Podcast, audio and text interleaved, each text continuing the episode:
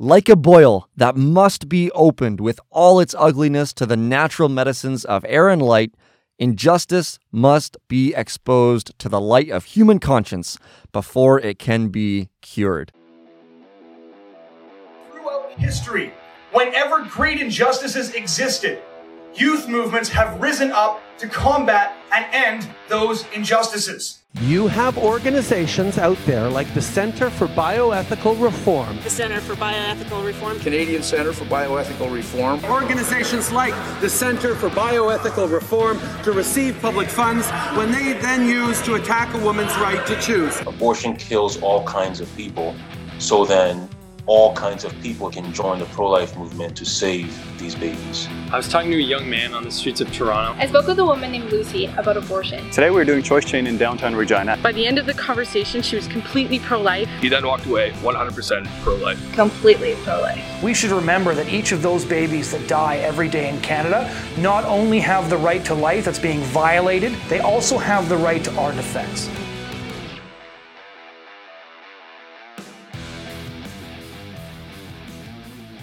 Welcome back, everyone, to the Pro Life Guys. Thank you so much for tuning in once again. Those opening words are the words of Martin Luther King Jr., highlighting what must be done in the face of injustice.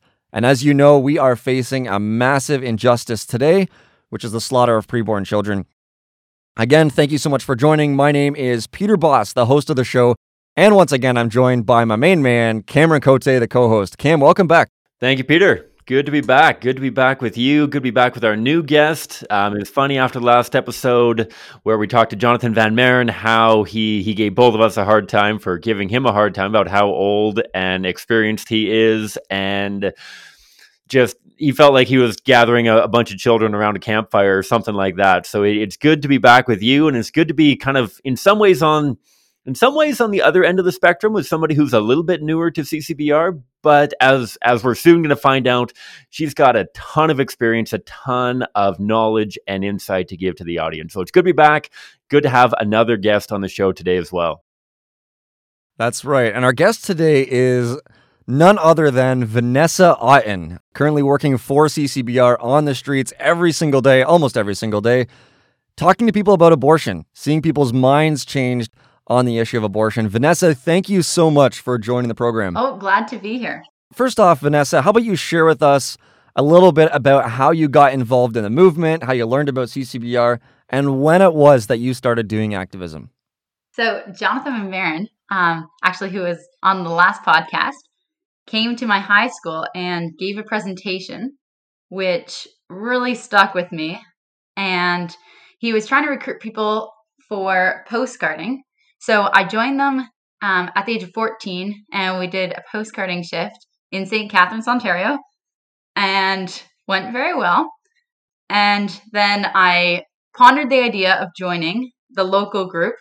Um, and it wasn't until I was 16 years old that I joined um, and started working like um, more regular as a volunteer for them. So two nights a week, we'd go out on the streets and do activism. And eventually, yeah, I led the group and then started working for CCBR. Cam, just a question for you. What were you doing when you were 14 years old? Were you doing activism or, or fighting abortion in any way? Oh, man. When I was 14, I was doing nothing of the sort. When I was 14, 14, what, I would have been in like grade nine or something. I basically all I cared about was sports. That's all I cared about playing high level baseball, playing high level soccer. Um, it, it was funny. So grade nine, grade 10, actually, my buddy Drew and I, we ran for, for student council. And for some reason, we decided that we were going to run for presidency. And as the election got closer and closer, I was hoping and praying that we weren't going to win because I soon realized that I, did, I literally didn't care about anything else that was going on in school um, except for the sports that were going on. So uh, we we thankfully lost when I was in grade ten, grade eleven. I ran for sports rep, um, and and I covered what I cared about, but I was definitely not doing anything meaningful with regards to pro life or any other um, important topic on the go. What about you? Were you doing pro life activism at fourteen? Oh man, I am totally in the same boat as you. That was the last thing on my mind. I didn't even know if I had conversations about abortion at fourteen, but um, yeah, a lot of sports. I love sports. Uh, I almost said uh, as much as you. You love sports a lot. Um, but yeah, to- totally not involved in anything of of seriousness at all. So kudos to you, Vanessa, for being part of the change when you were 14 years old. Well, and, and the crazy thing, Vanessa, you're huge into sports too, right? Like it, it's not like you were some like super. I don't. I mean, you you were obviously a go getter while you're doing um, your pro life activism, but like you're a sports person too, right? Like this this wasn't a matter of you decided to reject all things that were fun and enjoyable uh, for the the sacrifice of doing pro life outreach, right? Like you were still doing normal stuff as a 14 year old, as a, a teenager, right? Oh yes, definitely. Yeah. Yeah. Well, was... that's all we're gonna get. Holy cow! No, no sports stories, no trophies, okay. no nothing. Wow, Vanessa. Uh, okay, okay, fine. Yes, I loved soccer. Um, was was big and passionate about soccer. yeah, that was until I tore my ACL, and that was the end of that for me. Nice. So you started, you got involved with the local group. You did some postcarding. Now, while you were doing postcarding, you were using the images um, abortion victim photography. Last episode, Jonathan talked a lot about abortion victim photography and defended it as one of the most important and powerful tools that we have in the fight against abortion. Now, at 14, uh, I know what I would have thought uh, going door to door and talking to people about abortion with abortion victim photography when I was that, that age.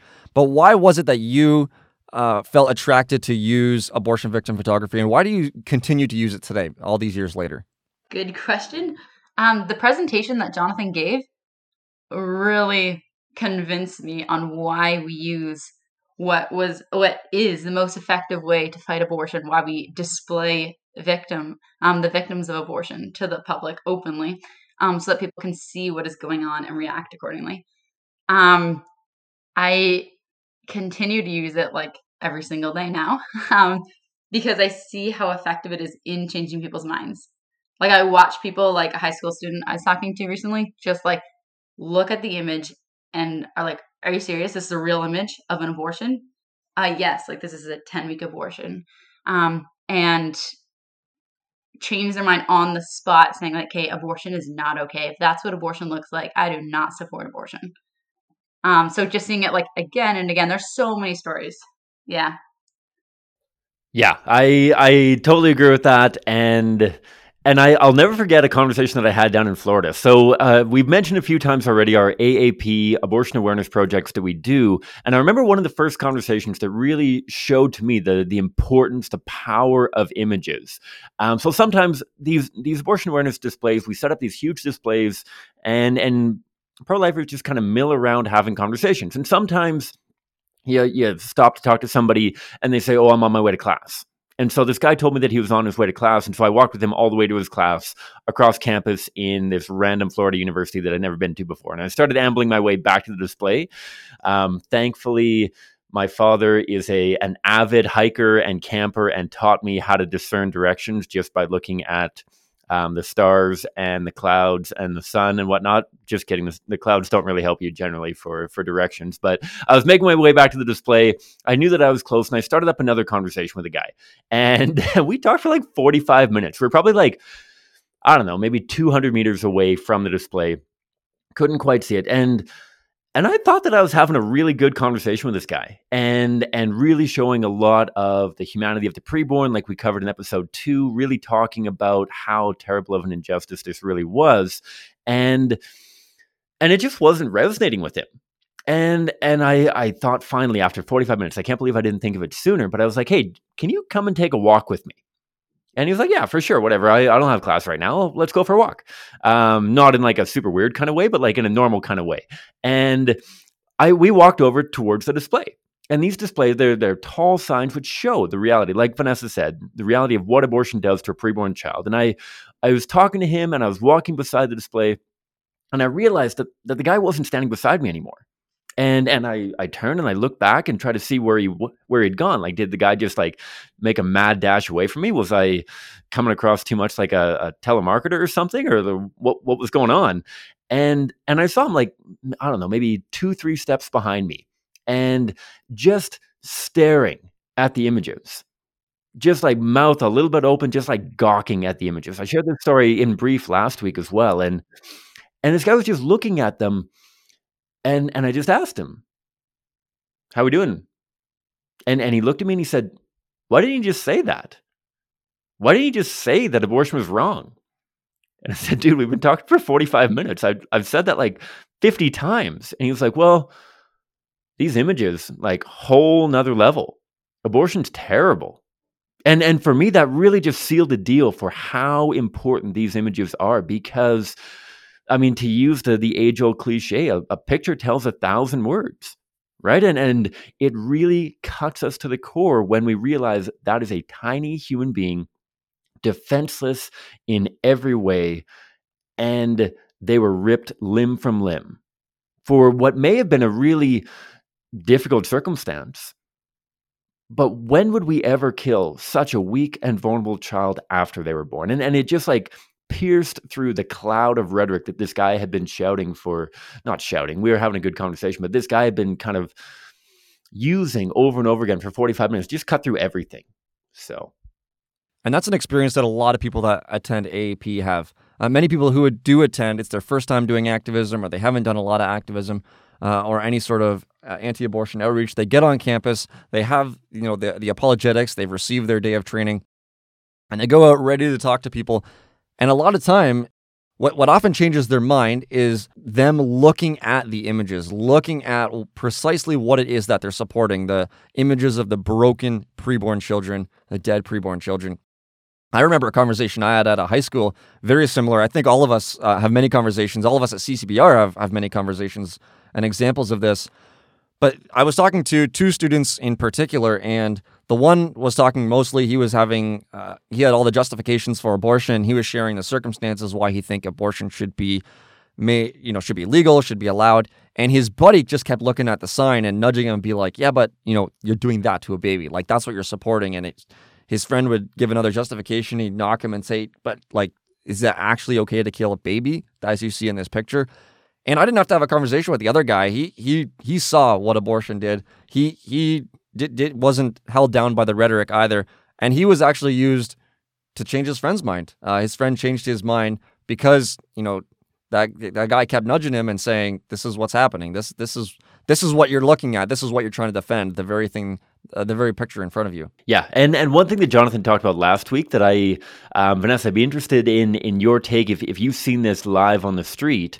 Um, but Jonathan talked about last week how the polling that we've done, especially the polling that we did in 2015, actually polled people six months after um, they had received one of our postcards showing the reality of what abortion does. And those people were still deeply impacted by the image, still swayed towards the pro life worldview.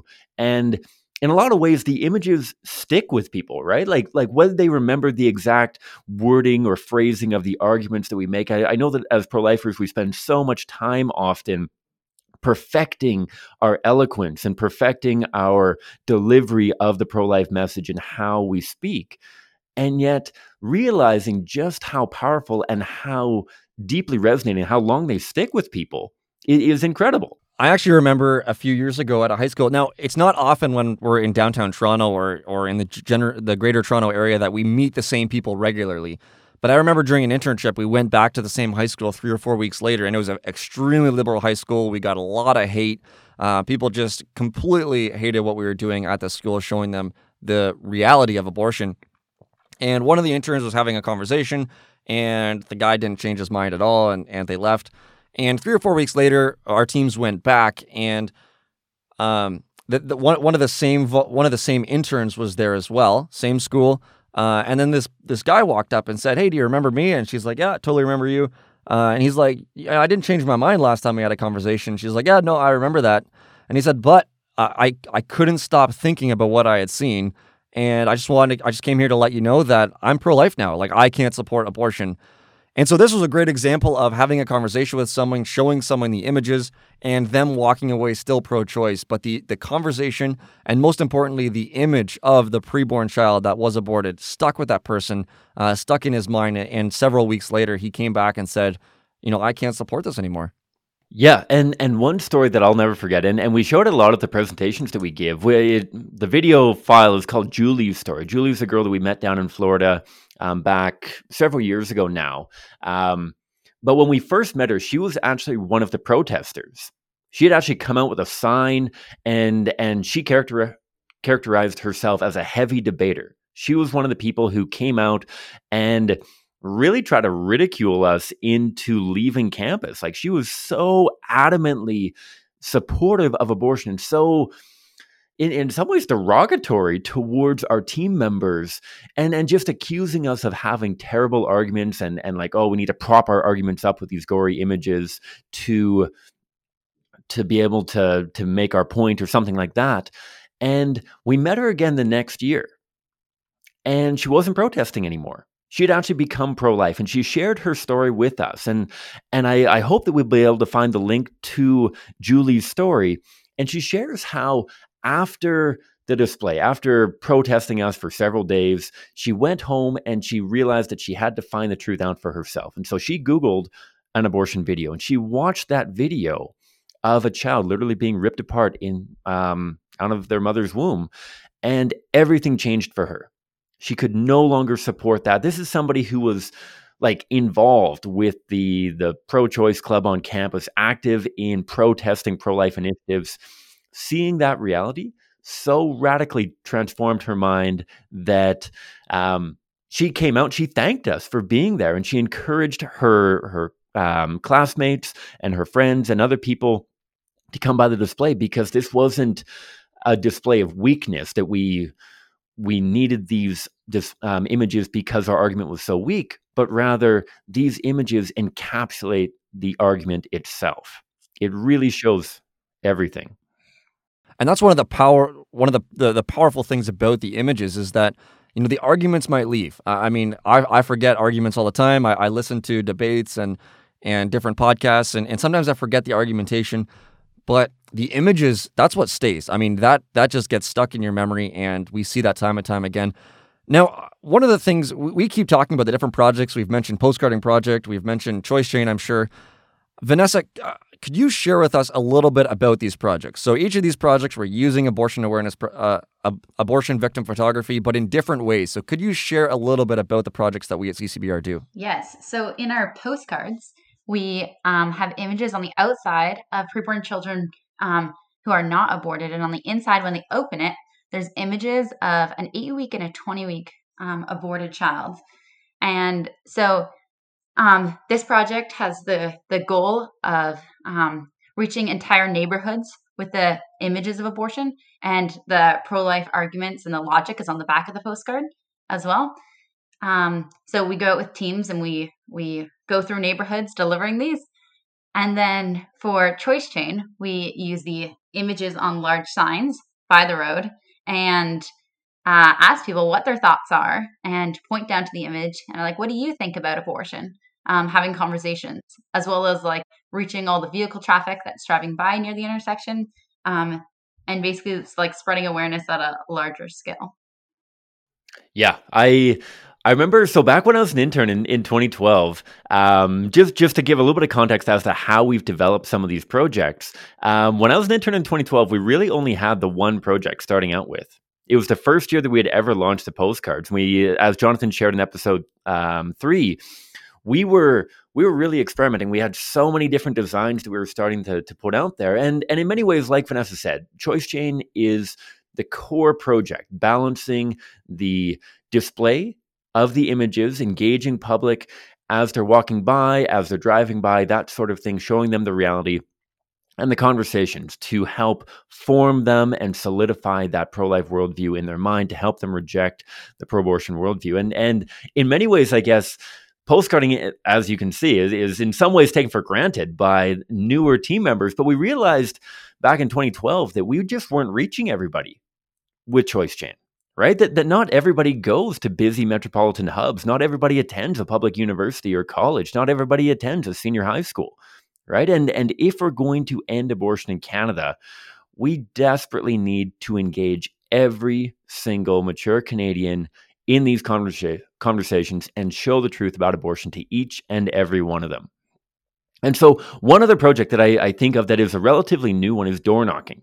Door knocking is something that we implement in communities across Canada, especially smaller communities where we have that opportunity to really engage more and more people on their doorsteps in conversations using the postcards that Vanessa described.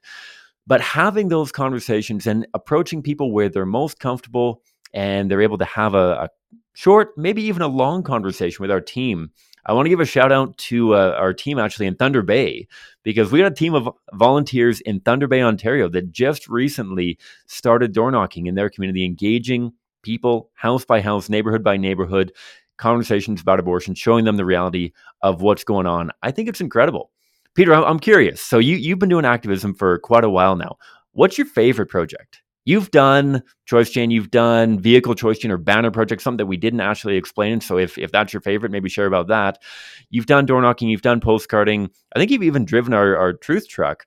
What's your favorite project? It, it probably depends on what day you ask me. Uh, my favorite favorite would probably be postcarding. Um, I, I like having conversations, but going door to door, dropping postcard after postcard after postcard. There there are some uh, postcarding shifts. They'll be three or four hours long, where you get you and your team get over a thousand postcards out, and you know that at least one thousand people that morning have seen what abortion does to preborn children, and and you know that you know when you're doing choice chain as well. Um, but just the the feeling of going out and uh, getting that exercise. Um, but I also like the Abortion Awareness Project. I mean, we often call the Abortion Awareness Project choice chain on steroids. You know, we're using the signs, but we're using way bigger signs than we're using in a downtown intersection. And I like it for the reason that we've talked about earlier is that we, we are showing so many images of what abortion does and and you see people change their mind. You have conversations in front of these larger than life displays and people actually are changing their minds because they're seeing these images. Just as a disclaimer, just because it's on steroids doesn't mean that we put an asterisk beside test testimonies that come out of those conversations. This isn't, we're not worried about Barry Bonds kind of doping. If, if you're getting testimonies at Abortion Awareness Project, like those are completely legit testimonies, just for the record. Vanessa, what's your favorite project? Oh, my definite favorite is Choice Chain. Love having conversations with people about abortion. Um, yeah, I I love postcarding like Peter. Um, but I like super love Choice Chain. Um, and I always find it really exciting to like have like tons and tons of conversations. There are days where you come back from having these conversations and there's like five, six, seven testimonies, and you're like, that was so cool. Like that many people are changing their mind, as well as so many people who walk by. You can like see it on their faces that they're reacting to the images. How about yourself, Cam? What's your favorite project? You've been doing this for a decade now. Oh man, what's what's the one that you love doing the most? That is a fantastic question. I, I got to be honest, I'm going to go with choice chain as well. I, I love postcarding. Um, it, it's probably the main form of exercise that I have. Um, when I when I left university and I took on a real job and didn't have time during the day to go for like half marathon runs just because I was bored, um, postcarding is how I stay in shape, and so I love it. And I love it for the same reason that you said, Peter. Not only do you know that a thousand people saw the images, but you know exactly which thousand people right? And if we're going to blanket all of Canada, it, it's so valuable to know which thousand people have seen the images and who we're aiming to to reach next. But like Vanessa said, like I, you just can't beat the the instant gratification. Call me a product of the times. Call me a yuppie or whatever. Um, I love seeing people change their mind on abortion. And I know from the statistics that Jonathan shared last week that that's happening through our postcarding project. And yet it's so amazing to watch in in some ways like the scales fall from people's eyes as they realize like oh my goodness i have supported this for too long. I can't do this anymore. These pro-lifers have a legit uh, worldview a sound logical worldview and and it, it's just amazing to see how the images combined with some very very accessible very simple argumentation can really draw people out of this destructive worldview, right? Like like abortion not only kills that child, violently ends their life. This, this hurts so many other people, and and just seeing people step out of the darkness and into the light of like you know what, there's so much more. There is so much more. People are valuable, and and honestly, you see that first domino fall over, and you see all the other dominoes fall over, and so I I can't um, talk up enough how incredible Choice Chain is. It, it's intimidating to be fair. Um, Vanessa, I don't know about you, but my first choice chain was intimidating. I, I, still actually remember my first choice chain. It was in Courtenay Comox, of all places. Jojo Ruba, former founder of, not former founder, he's still a founder of CCBR. Um, um, came, did a presentation in Victoria, did a presentation up in Courtenay Comox, and I did my first choice chain. And it was such a weird experience because the guy that I ended up talking to was like fairly intoxicated the entire time. Um, and he he had like short-term memory loss. And so I would make this argument after my training workshop and be like, oh my goodness, that was not what I wanted to say. And then we talked for five minutes, and then he'd ask me the exact same question, and I was able to just respond better and better and better. Like it, it was, I don't know if I changed the guy's mind because I don't know if he remembered anything that came out of that conversation, but it was a great training ground for me in getting used to verbalizing these arguments that had been shared while also knowing that all the people that were walking by were being impacted by the images. Oh man, I remember my first choice chain in 2014. I was so nervous. I uh, I went to the washroom about 15 minutes in, and I took the longest route I could possibly take, and walked the slowest I'd ever walked to get there, and then took my time and walked as slowly as slow as possible back, just because I was so nervous of going back out there and talking to people. Same here, definitely. Um, we went downtown Hamilton, and I was very terrified, and was like, "Please, nobody talk to me! Please, nobody talk to me!" Um, yeah, things have definitely improved since then.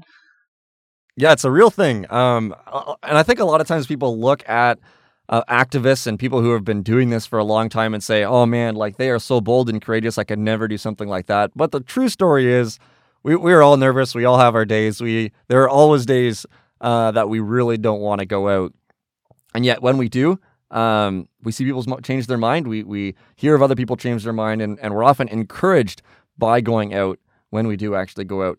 Cam, you mentioned uh, about the the philosophical and really sound foundation that we have. And, and I, I think we should talk about that a little bit, shift, uh, shift gears.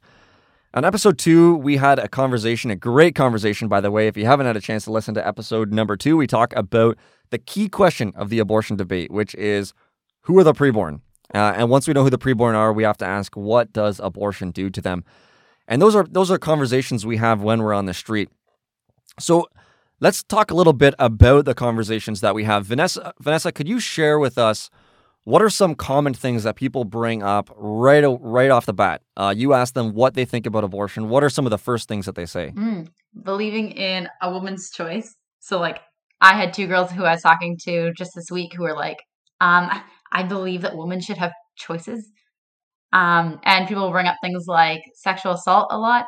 Um, things hard a lot of hard circumstances like poverty um age like teen pregnancy i guess those are some of the most common ones uh childhood as a disability yeah so a lot of a lot of circumstances people you know we want to have the conversation around who the preborn are and what abortion does to them but the people we're talking to are thinking about the difficult circumstances circumstances that we can't take lightly because there are people who are facing extremely difficult circumstances some which we we might know of a little bit and some which we've never experienced before. Now, I, just have a question for you, Cam. What happens when we start a conversation talking about the humanity of the preborn when the person we're talking to is, is totally not there? And it seems like we're on totally different wavelengths. Yeah, this is one of two major mistakes that pro lifers make as they start engaging people in conversations about abortion. If if we understand that we need to focus on the humanity of the preborn and we resolutely focus on that with never without ever engaging with the circumstances that people are talking to we're often talking right past each other right? And and we're we we've talked on several occasions already about how we're not out here to win arguments. We're out here to win people. And so if we're talking past somebody if they're talking about a hard circumstance that a mother maybe even themselves maybe it could have been their friend maybe it could be themselves experienced when faced with a challenging pregnancy and all we do is sermonize about the the truth it, it's accurate statements about the biology of the preborn without having met them where they're at we're probably not going to have a productive conversation at all. And so what we need to do is meet them where they're at and walk towards a conversation about the humanity of the preborn. And i say that because that's the second mistake that too many pro-life advocates make. They focus exclusively on the circumstances. They say, I want to meet this person where they're at, and I love solving problems. I love fixing things. And so they'll say, you know what, let's they'll they'll spend half an hour talking about all the ways that we need to reform our our social services in Canada and and how we need to redirect money in this direction and that direction which may be the case but at the end of the day the way pro-lifers lose the way we don't transform our culture is if we can't convince people that all humans should get human rights because we've been working very hard for a very long time to end poverty. And we've taken some incredible steps towards ending poverty, but we're not there yet. And as many of us know, the poor will always be with us, and we need to continue doing more and more to alleviate the suffering that is ongoing. And yet, if we focus exclusively on solving individual problems, then we are never actually going to address the problem of abortion. So, what we want to do is we want to meet people where they're at and then walk towards a conversation about the humanity of the preborn. How, how would you how would you suggest we do that then? Like, what are some tools that we can use? Boom. Glad you asked. So, three tools that I want to suggest are drawn from incredible pro life leader Greg Koukl from Stand to Reason in the States is a great guy, great book called Tactics, which we'll link in the description. Um, and he outlines three three tools or three tactics, as it were: common ground, analogy, and question.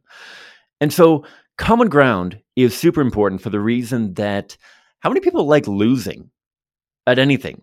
You've already heard that the three of us, me, Vanessa, Peter, we're, we're wildly competitive. We're, we're sports people. We're competitive. I'm sure it goes beyond sports, board games, arguments, all that sort of thing. We don't like losing. And so when we approach a competition that we don't think that we can win, we're probably going to do one of two things. We're probably either going to avoid it or we're going to throw out these heinous barbs to try to attack the other person so deeply that they walk away from the competition. That's why we see so many ad hominem attacks come out in the abortion conversation. People trying to end the conversation even before it starts. And so by building common ground, by saying, hey, you know what, you and I agree that raising a child while living in poverty, not knowing how we're going to put food on our table for ourselves, let alone for our, our newborn child, that'd be incredibly difficult. Boom. And now I've just shown that I actually have a heart. I'm not only focused on the fact that a preborn child has a heart, I, I have a heart too. And I'll get Vanessa to, in just a moment to share a little bit more about the common ground that we can build on circumstances, but I'll share about the other two strategies. Number two is analogies. And the reason why analogies and stories are so important is because for the vast majority of Canadians, we've never really met preborn children right? It's, not like we we in, encounter um, human embryos, human fetuses, human zygotes on a daily basis and shake their hands and interact with them because they are hidden from the eyes of the general public. It's a lot easier to not only make abstract, sweeping statements about them, but it's a lot easier to dehumanize them. This is something that has happened in literally every single injustice throughout history. It's a, a dehumanization of the victim. And so, by making an analogy, by demonstrating a principle using somebody that they are familiar with, a, a, strategy we call trotting out the toddler, we are able to demonstrate a principle that they can relate to and then apply it directly to a preborn child. The third one that I'll mention before Vanessa goes into how this actually gets rolled out on the street is questions. Questions are absolutely vital for the pro life conversation for a ton of reasons, but in in many ways, I I think that it can be summarized in first of all the fact that it shows a genuine interest in the person that you're interacting with. This isn't just hearing for the sake of responding, but rather listening for the sake of understanding. And not only that, but it also allows us to help people come to their own conclusion. Certainly, there's a lot of people out there that are are striving to adhere to an authority figure, whether that's religious authority, whether that's some other form of authority. And yet we can all not only see in our own lives, but also recognize around us that um, that we often look at ourselves as the ultimate authority. That unless we know how we came to a conclusion, we're probably not likely going to accept the conclusion. And so, and, and just think about that in your own life, right? Like if, if you walk by some rando on the street and they say, oh, well, you should believe X, and you've never heard of X issue before, and you have no reason to trust that person, you're probably going to say, like, no, no, I'm not going to believe that. You're, you're going to do a bunch of background. If if somebody like me, some guy that you've listened to three, hopefully three already, um, podcast episodes um, of can share something, you, you might want to fact check it just to make sure that that it's okay. But at the end of the day, unless you yourself come to the conclusion, you're probably not going to embrace it wholeheartedly. And so, by asking a question, we can draw people to come to their own conclusions rather than presenting them ourselves. And so, common ground, analogy, and question are super, super vital. And it's theory that can be applied to almost every single conversation. Wow. Okay. So, common ground, analogy, question. These are the tools you use in the streets. Vanessa, could you share when you're having a conversation with someone and they bring up a difficult circumstance? How do you, how would you, practically speaking, use common ground, analogy, question in these conversations? So, common ground, um, as Cam was mentioning, it's actually very simple because difficult situations are difficult situations. So we can agree and um, a guy who I was talking to last week um, kept bringing up disabilities. And he's like, but what if you find out your child has a serious disability? So I first of all made common ground. And I said, okay, I think I totally agree. That would be scary finding out you're pregnant and your child has a disability and you have no idea how this is going to all impact your life. Um, you're definitely right that that is scary. And then I moved on to analogy. Um, and I was like, hey, can I give you a quick analogy for a second? Let's say it wasn't that when you're pregnant that you found out that there was a disability, but right when the child was born. You know how some people don't find out that their child has a disability of some sort, sort until the child's born. Um, what if it's the, what if that's the moment where you find out there's a disability? Would you be okay with at that point making the decision to like, hey, no, no, no, I can't do this even out of mercy for the child, I think we're not going to keep this child alive. Is that okay to end the child's life when they're born? He's like, no, of course not. I said, okay, I absolutely agree. And then I asked the question. I was like, okay, so if it's not okay to ever, like, there's not a situation where you think it's okay to kill a born child with a disability, why should we, or even should we, be able to kill the same kid before she's born for the exact same reason? And he's like, wow, that actually makes sense. Yeah. Um, so making common ground, like showing him that I actually heard him and like understood what he was saying about the scenario and how it is hard. And then we went through the analogy and his brain was able to process that actually, yeah, we don't kill children for that reason. And then brought it back and connected it with abortion. Um, definitely made sense to him. And he changed his mind on abortion because his difficult situation didn't justify killing a child's life. Yeah, that's awesome. That's such a great example of recognizing the situation that they're bringing up, recognizing that they may have experienced uh, something like this or or faced the difficult circumstance like this, but then a real good example of showing them that you know in all other areas of life we don't kill people for this reason. So asking that simple question, uh, why do you think it's okay to you know to not kill someone in this situation uh, when they're at this age? but to end the life with the very same person for the very same reason a little bit before. That, that's a great way to do it.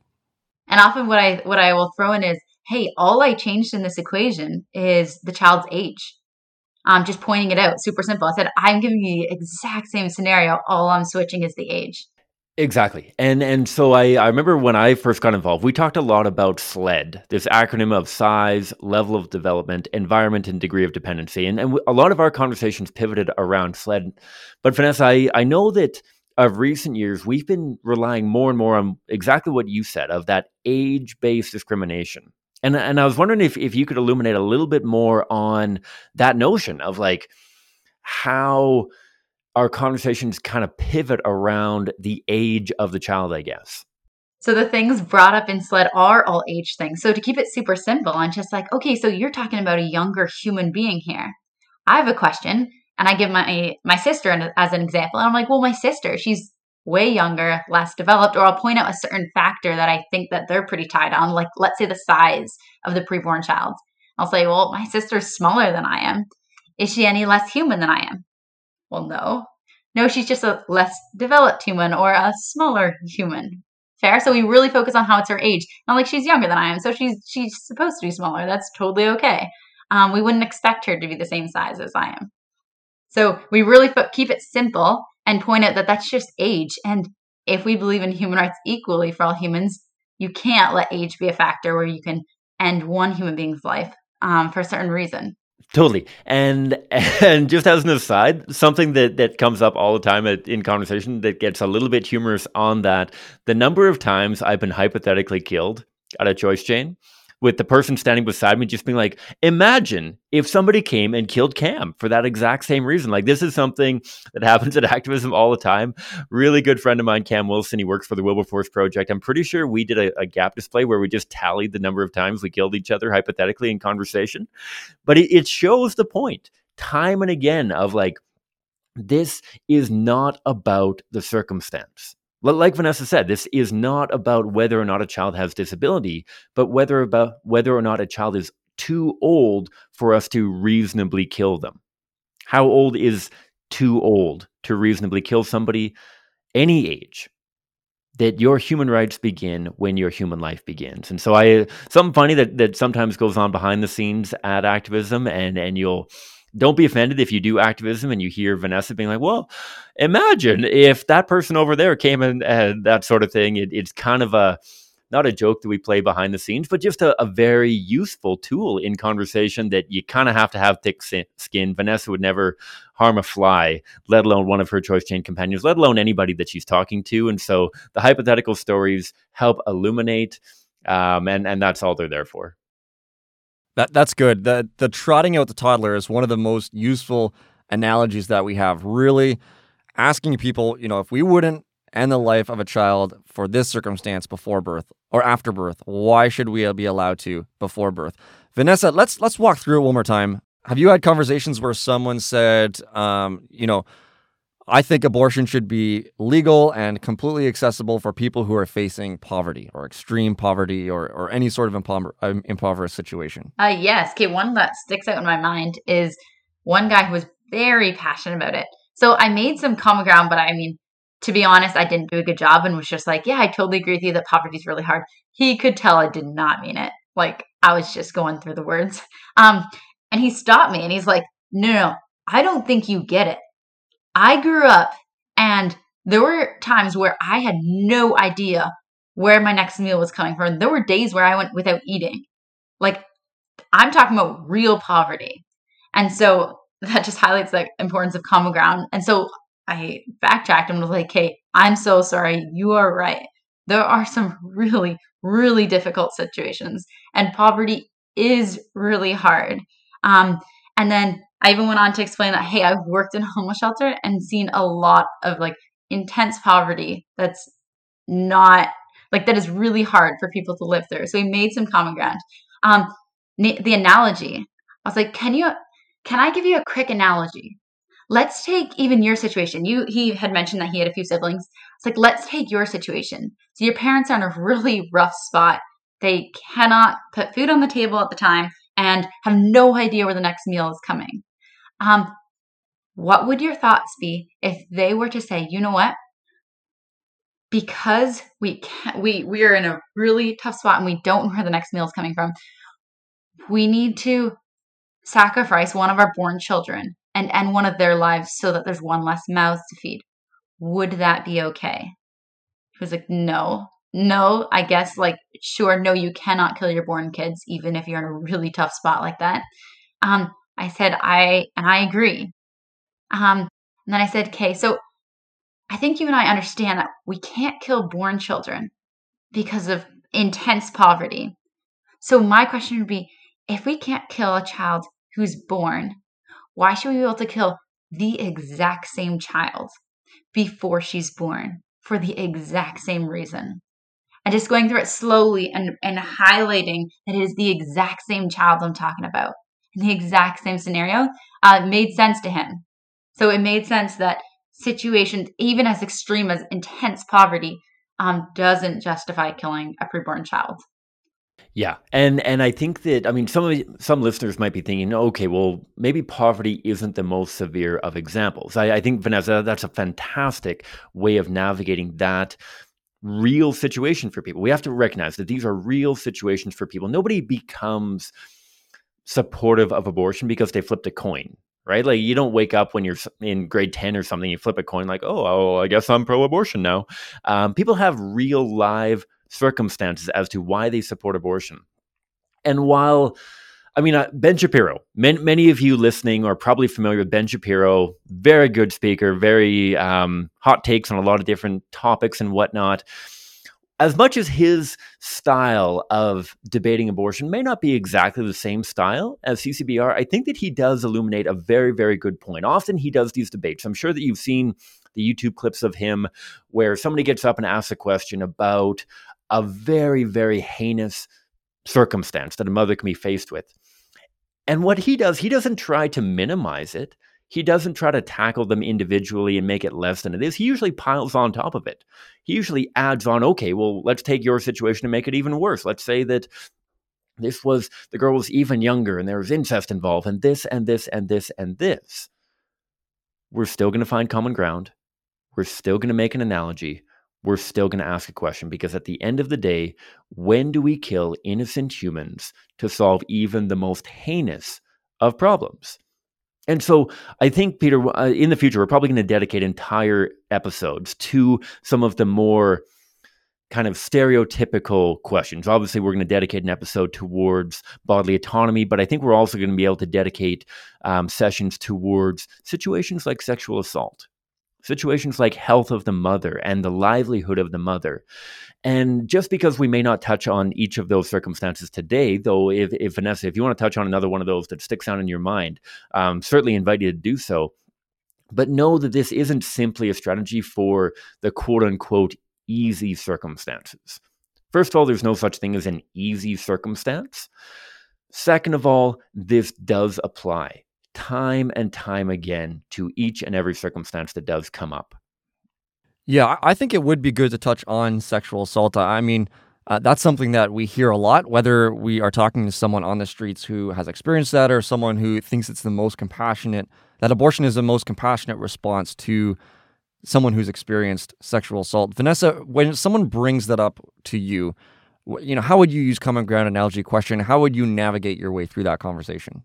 So, first of all, when people bring up sexual assault, it is super important for us to remember that common ground here is very necessary and not a weak common ground, but like a real, genuine common ground that shows that we are human beings who care and that we do agree with them that there is a massive injustice they are talking about here. A woman has been violated, it is not okay. Um, and so often when I am talking to someone and they bring up sexual assault, I'll take extra time on common ground. And so, for example, um, I had a conversation earlier this week where um, a guy was like, Well, the case is sexual assault. Like, I mean, surely you think abortion's okay in that case. I said, Okay, well, okay, actually, I don't. But here's the thing I 100% agree with you on how horrific that crime is. I have friends of mine, close friends of mine, who've been sexually assaulted. I 100% agree that there needs to be more justice and more um, more things preventing sexual assault from happening. Our culture needs to change. There are definitely um, more help needs to be offered to these victims. So make some real common ground. Um, and then I said, "Do you mind if I give you an analogy to show why I don't think abortion's still okay in this scenario?" He's like, "Okay, sure." Um, so I said, "Okay, let's imagine. Let's imagine there was a girl, a young girl, who was sexually assaulted. And for this particular girl, she had a lot of support, and her friends and family were there. And she's like, I think I can do this. I think I can go through with this pregnancy. So she did. So she went through the pregnancy. And then when the child was born, okay, so now she had a newborn child in her arms. And when she looked at that child, she could see the face of the rapist, and it was literally traumatizing her. She couldn't handle it. So the guy who I was talking to was like nodding me. He's like, Yeah, that's what I'm talking about. If these people cannot handle the situation.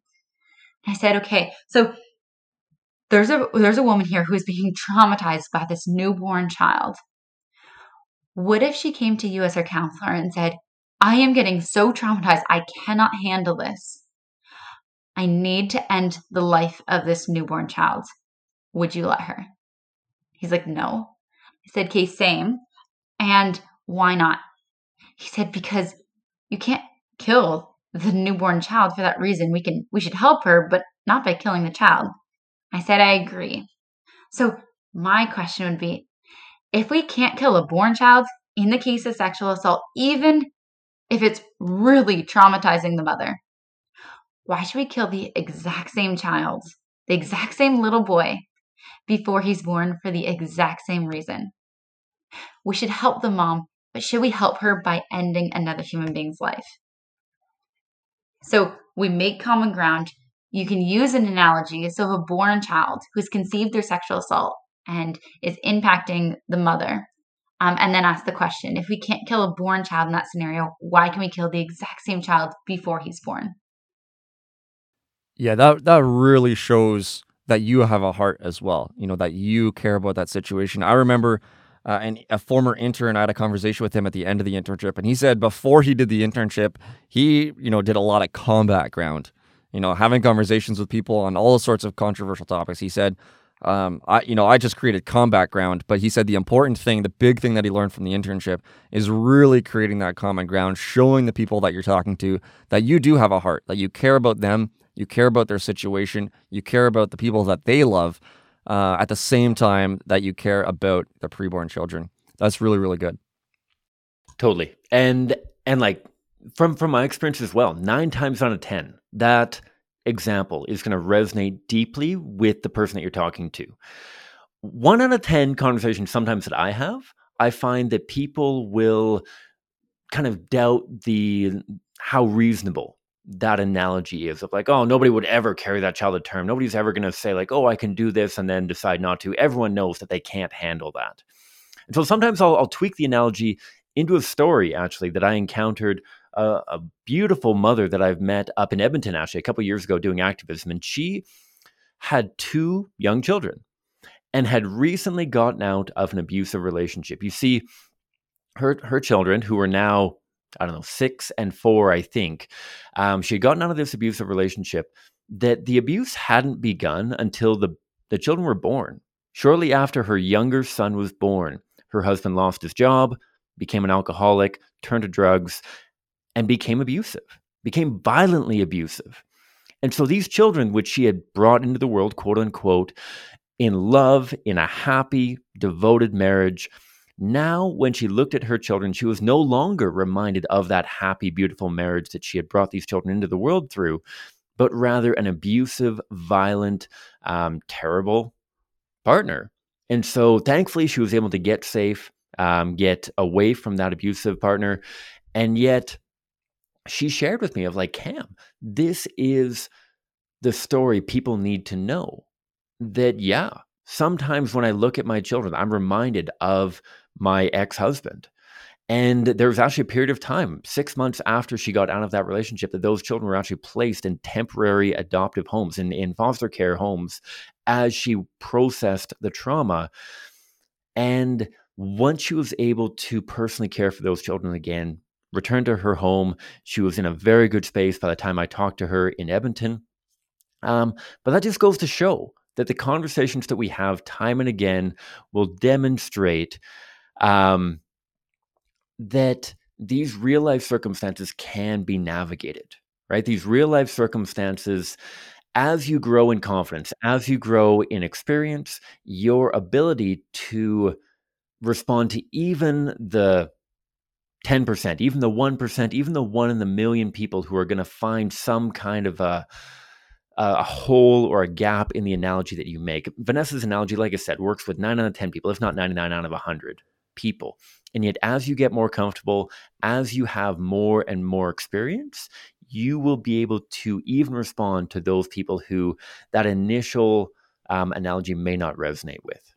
In episode two, we talked about the human rights argument. Today, we're talking about common ground analogy question. For those of you who are listening and really want to know how you can equip yourself to be ready for conversations about abortion wherever you might be, perhaps it's the grocery store, Perhaps it's uh, at a restaurant. Perhaps it's in the barber's chair, um, on the bus, wherever it might be. Uh, you, you, there's an, a, an opportunity to talk to people about abortion. If you really want to be ready, these are the things you need to know. Uh, I suggest practicing them, thinking about different situations that you that people might bring up, and then practicing using common ground analogy question so that you can be prepared to talk to others about abortion. At this point, we're going to uh, turn a little bit. We're going to introduce uh, one other guy to the podcast, to the episode. Cam, could you introduce your colleague, our, our colleague, Alex? For sure. Like fine poetry, we're going to loop back around to where we began this episode with of talking about the power of images. We talk a lot about the conversations we have and people walking towards the pro life worldview. Change of mind, change of heart. We know that that's how we transform the nation. And yet, my colleague Alex had an incredible experience um, this past summer, actually, in, in 2019, so about a year ago now, um, in which he encountered an incredible, incredible transformation in somebody's life. And I want to invite him on. He is the director of our internships here in Calgary. He has um, equipped leaders of the pro life movement for the last several years here in Calgary. He's an incredible guy. He does a ton of activism, he's got a ton of wisdom. And I want to invite him to share the story that he had the great privilege of being witness to last year during the internship. Yeah, no, I'm I'm happy to share this story. It's a it's a very amazing and encouraging story, and in hindsight, I can, I can see God's providence that I just so as we call it happened to meet this lady just at the right time. So last summer, uh, 2019, I was out postcarding with the interns, and for you listeners who aren't familiar with the postcard project, um, we pretty much go from house to house with big stacks of postcards. We call them postcards; they're really pieces of literature, and on the inside they have pictures of babies who have been killed by abortion. And then on the backs, we, on the back, we have kind of some some of the main arguments against abortion, making the case for the pro-life position. So the goal is just to deliver these house to house, reach a ton of people that way. And so I was postcarding out with the interns one morning on a Thursday, and came down this one row of houses. And just as I was coming to the last house on the row, door opened and a lady came out. So I handed her the postcard as I usually do, and I say, "Hello, can I give this to you? We're raising awareness about abortion." And she looked at it and she said, uh, "Is this pro-life?" And I said, "Yes, yeah, this is this is pro-life. Um, we're raising awareness about abortion." And she says, "Oh, oh, th- this is really good." And then she proceeded to tell me a story. She said that she had actually received one of these the year before, so that would have been 2018. And from what I can figure out, it was also during the internship in 2018. So 2018, she was walking along in her neighborhood, and one of these was blowing along on the ground and just happened to land on her foot. So she picked it up and looked at the images on the inside, and they are awful images. They show a child who's been killed and uh, by abortion, and it just broke her heart. And she said it made her cry and cry. Um, but she took it home and decided to keep the postcard. And um, several months after that, so this must have been right around the turn of the year 2018, 2019, um, she became pregnant, and her partner did not want to have the child. So he was trying to pressure her to have an abortion. And her doctor was also trying to pressure her to have an abortion. The doctor was saying something like, you know, this, child probably has Down syndrome. I forget, 80 or 90% chance. So both her doctor and her partner were trying to pressure her to have an abortion. And she's, she said, um, you know, she, those pictures just, that gave her the courage to stand up to them and to say no. And when I talked to her, so last summer, 2019, when I met her, um, she was three months pregnant. And she, it was amazing. She, as I was talking to her, I could barely believe what I was hearing. And she pointed to her, her pregnant belly and she said, This makes a difference. It saves lives. And that was just incredible to be able to be a part of that um, and to and to get to witness that. And so my wife and I have stayed in touch with her. And um, yeah, several months after that, she gave birth to a healthy baby boy. And we're still in touch with her to this day. And we still have a good relationship with her. And it's just really amazing. Nobody talked to her. There wasn't even the arguments on the back she just saw those pictures and she knew she couldn't do that to her kid, despite the fact that her partner was even threatening to, to dump her if she didn't have an abortion. And seeing what would have happened to her kid if she had done that gave her the courage to stand up. And now here we are, and her little baby boy is doing great, and we're still in touch with her. And it's just amazing to get to see um, the work being blessed that way. I think that this testimony really speaks to the heart of why each and every one of us are involved in the pro life movement right? Like, like Peter, you, me, Vanessa, you as well. I can't think of a single person who ever got involved in the pro life movement because there's a fat paycheck coming at the end of the day.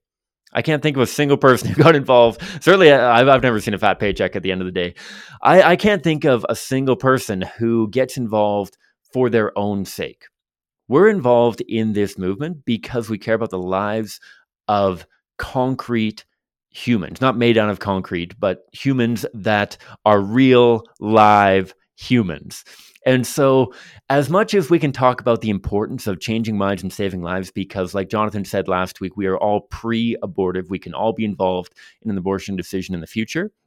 What really helps me get up in the morning, and I'm sure the same goes for you, Peter and Vanessa, um, is knowing that there are literally human beings living today that are alive because their parents came in contact with our projects, with the reality of what abortion will do to their preborn child. And in seeing that, they came to reject that choice. And so I, I, think that's such a beautiful example from Alex and something that drives each and every one of us at CCBR. And I hope encourages you at home or wherever you may be towards further pro life involvement.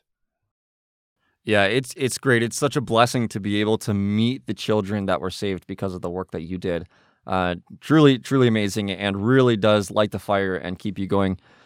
Well, we're getting towards the end of our podcast of our episode. Vanessa, thank you so much for joining us. Thank you for all the work that you have done on the streets and continue to do. And we are really hoping to have you on at some point in the future. Sounds good, Peter. Thank you for having me. All right, everyone. Thank you once again for joining. If you're not involved fighting abortion in your community, we encourage you to get involved. You can find local groups that are doing activism near you on our website at endthekilling.ca. Uh, that's CCBR's website, endthekilling.ca. Um, one of the one of the things we didn't talk about in this episode, uh, but there's a, a phenomenal resource on pro-life apologetics, an extremely comprehensive resource that comes from the decade of experience, the many interns that we've had, many staff members that are on the streets. It comes from all that experience of what we've learned talking to people about abortion, what we've learned about the most effective way, the most winsome way to have conversations with people of all ages, of, of uh, you know, all different stripes, of all different social classes about abortion. And we really invite you to check out that book. It's called Stuck, a comprehensive resource. No, it's called Stuck, a comprehensive guide to answering tough questions about abortion by Justina Van Manen. You can find it in our shop at prolifeguys.com backslash shop, or you can find it at thebridgehead.ca backslash shop. That's Stuck, a comprehensive guide to answering tough questions about abortion. Do get it. Phenomenal resource. If I ask Cam to share a little bit about what he thinks about that book, he will go on forever. But Cam, two sentences about that book. Oh man, two sentences. This doesn't count as one of those sentences. I've read a lot of books about the pro life movement. I've read Pro Life Answers to Pro Choice Questions by um, Randy Alcorn. I've read Scott Klusendorf. I've read Stephanie Gray. I've read so many of these incredible resources. Justina brings it all together. Like Peter said, that that she brings it all together in a way that is relatable, in a way that is manageable, in a way that you can fill this book with tabs. Check it out. Great reference book.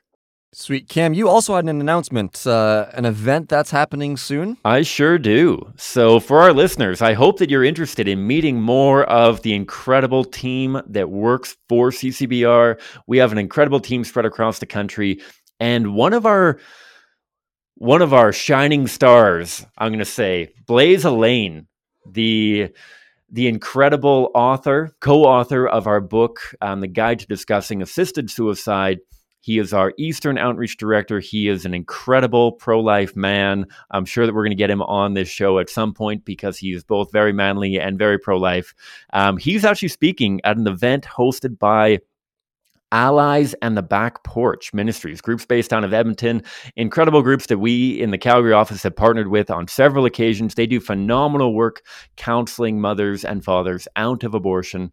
They are doing a, a presentation their event is called The Meaning of Mercy, and their keynote speaker is Blaise Alleyne. If you want to check out Blaise Alleyne, one of our colleagues, and his incredible content on how to have compelling conversations about assisted suicide, a different, but I'm sure many people will understand a related um, issue. You can check it out. It is happening on August 28th. 6 p.m. Mountain Time is when people are, are welcome to gather together. 6:30 p.m. Mountain Time is when Blaise will launch into his incredible coverage of that presentation.